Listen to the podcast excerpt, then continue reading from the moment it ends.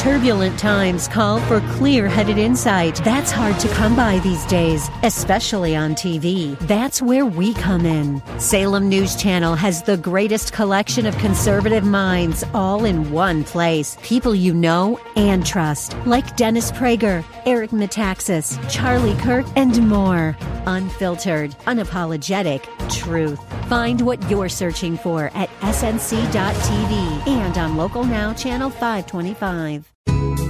This is Cornerstone Connection, the radio ministry of Pastor Gary Hamrick of Cornerstone Chapel in Leesburg, Virginia.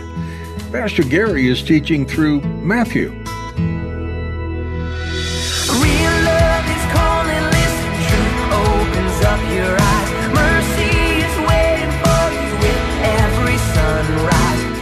But you're going to notice in this section here in the Garden of Gethsemane that Jesus wrestles with his will versus the Father's will. This is very challenging for us because here Jesus is fully God, yet he's fully man. He's God in flesh. And yet he tells us that he has a will. And his will is that if there's some other way to accomplish salvation other than the suffering that is before him, other than the cross, he wishes it could happen that way. But he's going to end up saying here a few times, Not my will, but thy will be done, Father.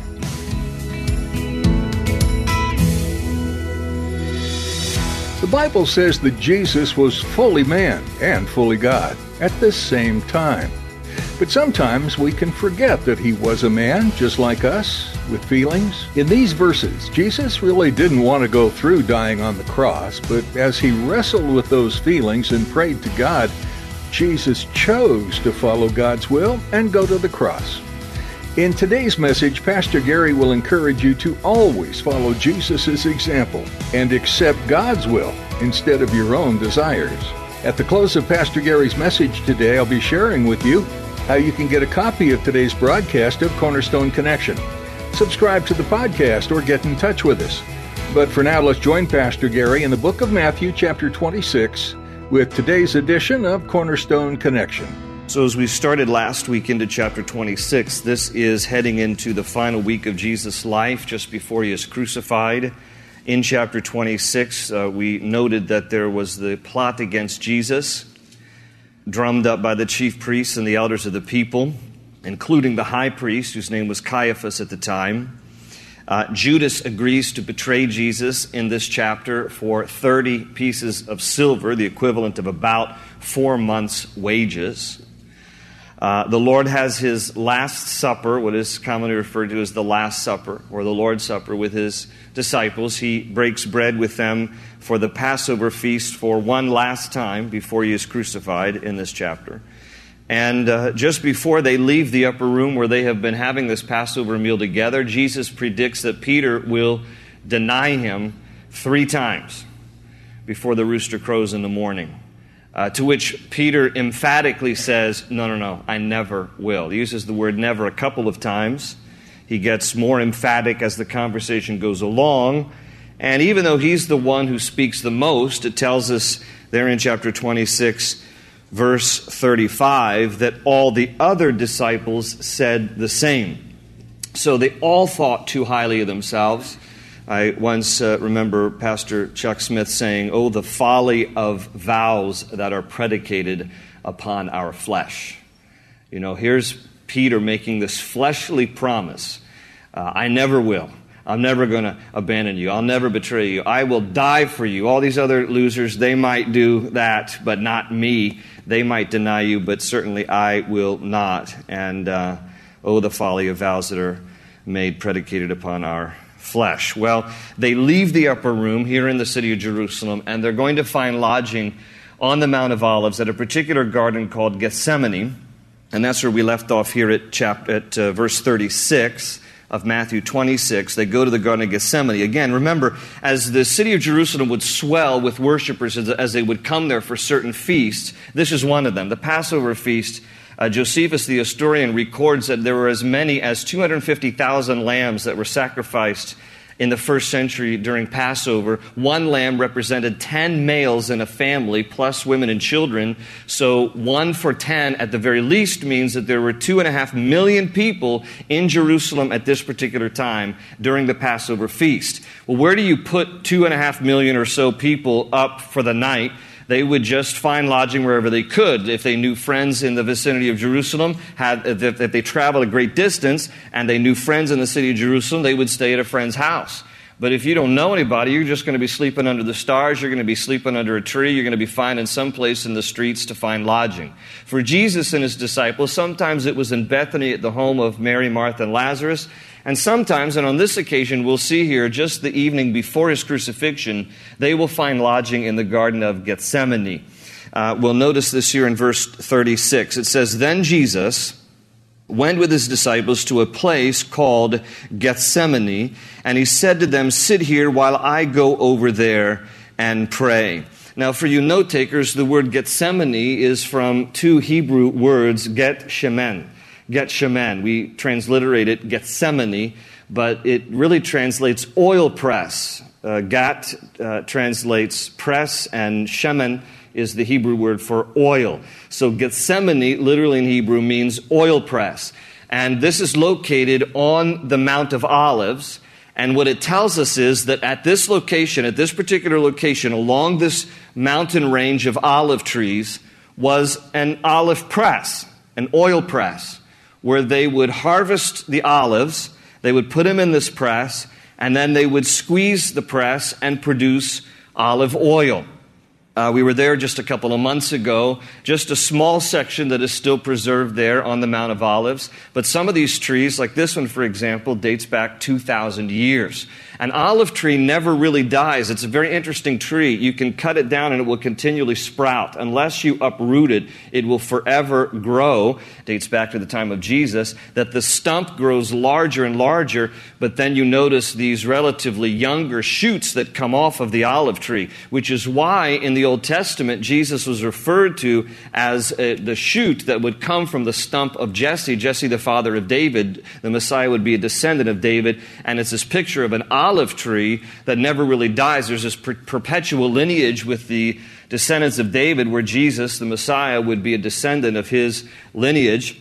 Much like an olive tree that never dies, it just sprouts a new branch. Uh, and so uh, this is that particular garden, the, uh, the Garden of Gethsemane, uh, Gat Shemen, where olive, uh, olives were pressed and oil was made. Now, it is interesting to note that this is going to be the place of excruciating pressing for Jesus. That, you know, it's, it's almost a play on words here. This is that location where Gethsemane means oil press, and this is going to be this place where Jesus prays. A few hours before he's going to be arrested and then ultimately crucified within the same day. And it'll be here that he, that he is under excruciating suffering and the intense agony during this prayer time. And out of this will be produced this resolute Savior who comes through the other end of prayer with a bold determination that he's going to go to the cross. But you're going to notice in this section here in the Garden of Gethsemane that Jesus wrestles with his will versus the Father's will. This is very challenging for us because here Jesus is fully God, yet he's fully man. He's God in flesh, and yet he tells us that he has a will. And his will is that if there's some other way to accomplish salvation other than the suffering that is before him, other than the cross, he wishes it could happen that way. But he's going to end up saying here a few times, Not my will, but thy will be done, Father. Not my will, but thy will be done. This is that garden. So I want you to picture this. They finished the, the Passover meal. They have finished this Last Supper, if you will. Jesus has uh, expanded their understanding of the Passover as a memorial unto Him, as what we continue to practice as communion or the Lord's Supper. And uh, then they go out to the Mount of Olives at the Garden of Gethsemane where they will spend the night. This is now uh, late into the evening. And uh, Jesus takes his disciples to this place, Gethsemane, and he says to them, Sit here while I go over there and pray. Verse 37 He took Peter and the two sons of Zebedee along with him, and he began to be sorrowful and troubled. So we have Peter and we have the two sons of Zebedee. Two sons of Zebedee are James and John. They were brothers. They were both fishermen from the region of Galilee. Jesus had his 12 disciples, his 12 apostles, but then within those 12, he had an inner circle of three. It isn't as if, you know, Jesus is showing favoritism, but there were three that he was closer to in some ways, and that he entrusted some more revelation to than he did the others. When he went on the Mount of Transfiguration, he took Peter, James, and John. Uh, when he went in to, to raise one girl from the dead, he took in Peter, James, and John, he took, and the others stayed out. And here he's going to go into the Garden of Gethsemane. He's got his, well, Judas is missing from the scene at this point, so he has 11. He's going to say to eight of them, You stay over here. And he's going to take three of them, and he's going to say, Peter, James, and John, you come a little bit further with me. We're going to go over and we're going to pray. And so, verse 38, he said to them, My soul is overwhelmed with sorrow to the point of death. Stay here and keep watch with me. Now, again, just for those of you who like to take notes about this kind of thing, the, the word to keep watch is the Greek word Gregoreo. Gregoreo, and it literally means to be vigilant. And that word is going to come up again in the text. So just kind of keep that in mind. He's calling them, and there's some principle in here for us. He's calling us as well to be vigilant. And what about? Well, keep reading. Verse 39. Going a little farther, he fell with his face to the ground and prayed, My Father, if it is possible, may this cup, referring to the cup of suffering, may this cup be taken from me. Yet, not as I will, but as you will. Then he returned to his disciples and found them sleeping. Isn't that typical? Have you ever tried to pray late at night and you got about this far? Dear Lord, you're sawing wood, you wake up the next morning, you don't even remember what you prayed about because you didn't. You fell asleep. So, I mean, here are these guys, they've had a long day, they've, you know, dinner's setting in, tryptophan or whatever that is that's happening. They don't have turkey, but uh, anyhow, uh, they're, they're, all, they're all ready for bedtime. But Jesus is in this agonist moment here, and he says, Could you, men, not keep watch? Here's that phrase again, Gregoreo. Could you not keep watch? Be vigilant with me for one hour. He asked Peter. Watch, there's the word again, Gregoreo, watch and pray so that you will not fall into temptation. The spirit is willing, but the body, King James says, the flesh is weak. Underline that verse, we'll come back to it in a minute. And he went away a second time and prayed, My Father, if it is not possible for this cup to be taken away unless I drink it, may your will be done. When he came back, he again found them sleeping because their eyes were heavy. So he left them and went away once more and prayed the third time, saying the same thing. And then he returned to the disciples and said to them, Are you still sleeping and resting? Look, the hour is near, and the Son of Man is betrayed into the hands of sinners. Rise, let us go. Here comes my betrayer. Now, let's back up here and take a look at what, what is going on in this text.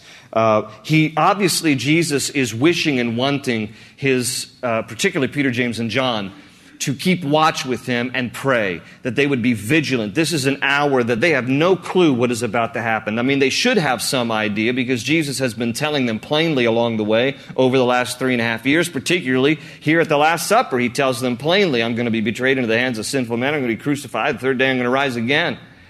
They should be guarded. They're not guarded. They are doing what comes naturally. They just want to sleep.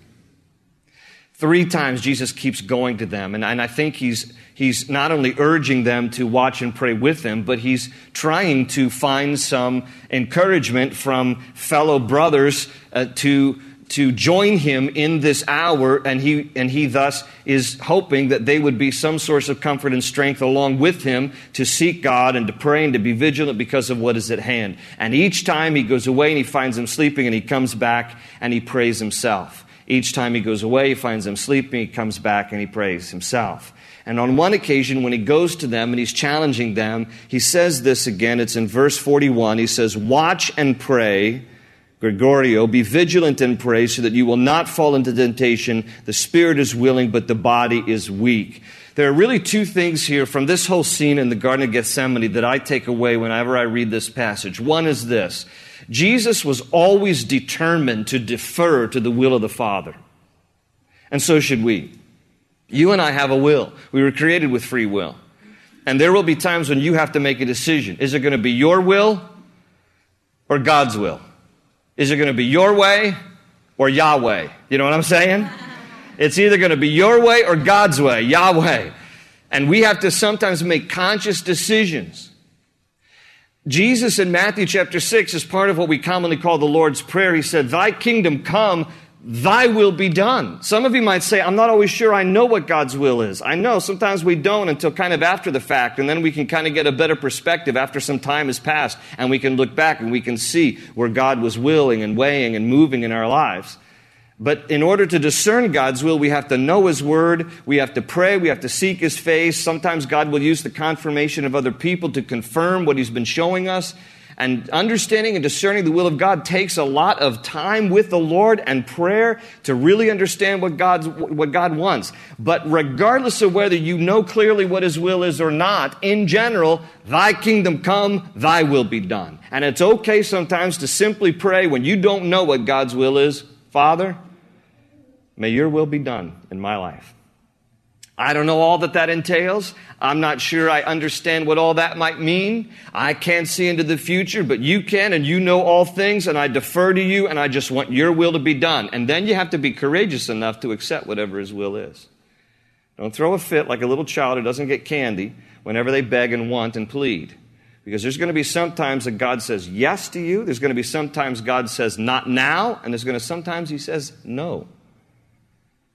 Now, the yes answers are always the best. Whenever God says yes, that's praise God and amen. And you come into church and you're singing louder and you're waving your hands and washing windows, you know, doing the whole thing. And you're all caught up in praise. When God says not yet, you're just, you know, your hands a little lower. And when He says no, you're just kind of pouty. That's how our flesh works. But Jesus deferred to the will of the Father. Always. And he comes out resolute on the end of this, where he goes back to his sleeping disciples and says, Rise, let us go. Here comes my betrayer. I'm ready to face this. Now, I'm sure he wasn't, you know, all happy about being crucified, of course. It's not that kind of emotion. It's not this denial, like, you know, I pretend like I'm not going to the cross. I pretend like I'm not going to the cross. I pretend like I'm not going to the All is great. It's not like that. It's just basically this, this he is resolved to do the will of the Father, and in that he has courage to go to the cross because he knows that God's will needs to be done and he submits to the will of the Father. And may we always take Jesus as our example and defer to the will of God. To defer to the will of God. The second thing I see important in this story is this May we always do battle with our flesh that is constantly in conflict with our spirit. Jesus says there in verse 41 watch and pray, be vigilant and pray. The spirit is willing, but the flesh is weak. He says to his disciples something that we should understand about ourselves. There's going to be a lot of times that your spirit is willing to do great and wonderful things for God, but it's our flesh that gets in the way. It's our flesh that gets in the way. And to whatever degree our flesh gets in the way, it can be very destructive. It can be very destructive. At the time when kings went out to war, David hung back at his palace and he gazes across the rooftop and he sees a woman bathing on the rooftop, which was customary because the roof was an extension of homes back in those days. And you'd have basins to catch the rainwater. And here was Bathsheba bathing in, in, in, uh, in, in, in a tub of some kind on the roof of her home, and David sees her. Now, if his spirit had been more in charge, he would have seen and looked away.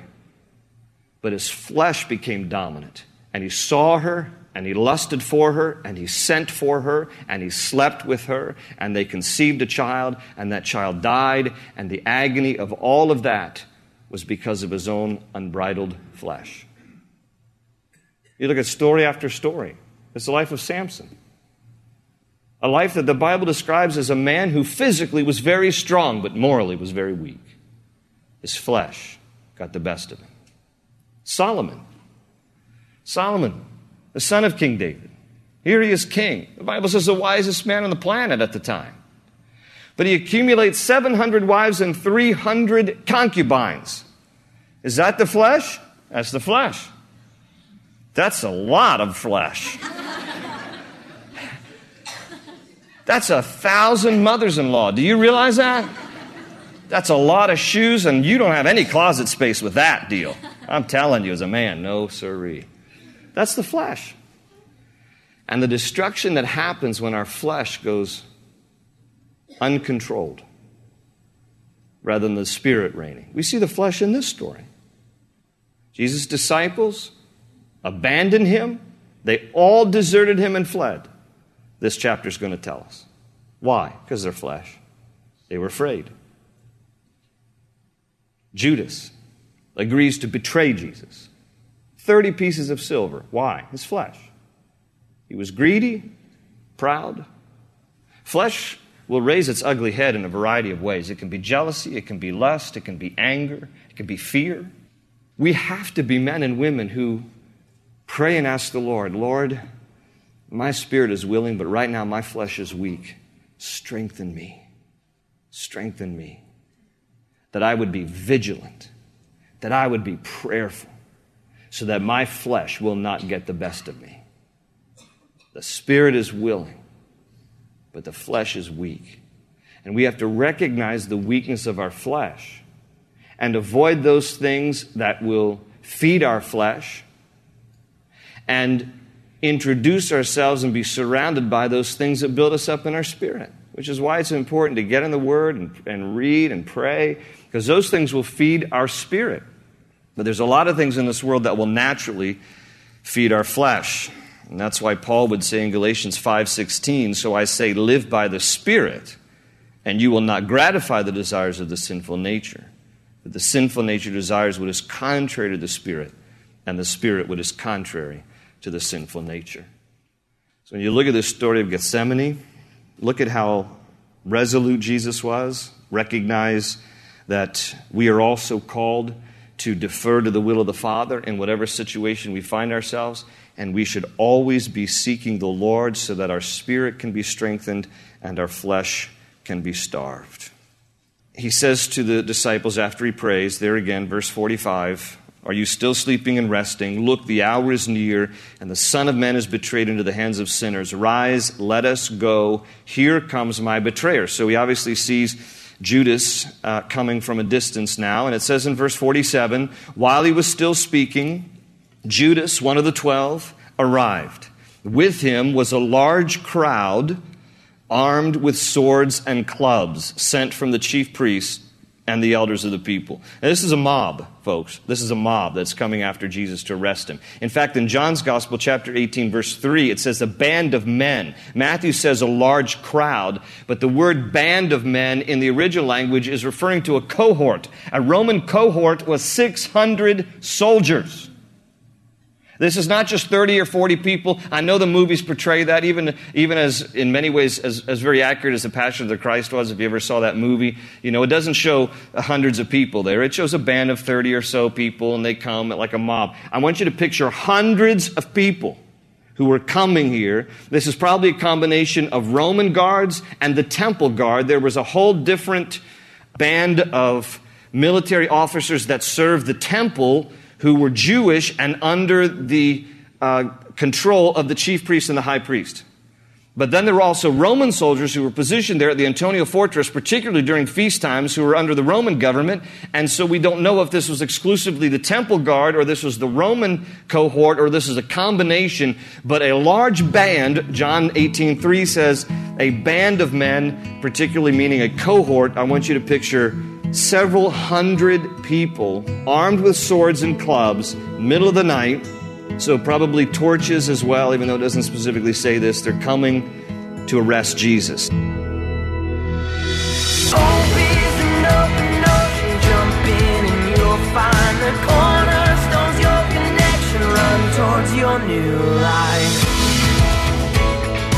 Thanks for joining Pastor Gary today for this study in the Gospel of Matthew on Cornerstone Connection. If you'd like to hear this teaching again or explore additional messages, visit cornerstoneconnection.cc and click on Teachings. You can download our mobile app too while you're there. It's under On the Go. Do you live in or near Leesburg, Virginia? If so, we want to invite you to join us for church at Cornerstone Chapel. We're meeting each Sunday in person at 8:30 and 11:45, as well as on Wednesdays at 7 p.m. CornerstoneConnection.cc is the place to get all the information you need, along with directions to our campus. You can also see what's going on during the week and what Cornerstone Chapel offers in the way of small groups, youth ministry, and more. And you can meet the staff. If you're not able to join us in person right now, that's okay. We're live streaming each Sunday and Wednesday service at cornerstoneconnection.cc. If you have any questions for us, or if you'd like to share a prayer request, please connect with us at prayer at cornerstonechapel.net. That's prayer at cornerstonechapel.net. Well, that's all we have time for today. Thanks for joining us to study Matthew, and we hope you'll tune in again to learn more about Jesus. That's right here on Cornerstone Connection. They say you're a wandering soul, that you've got no place to go, but still you know, still you know. you're not.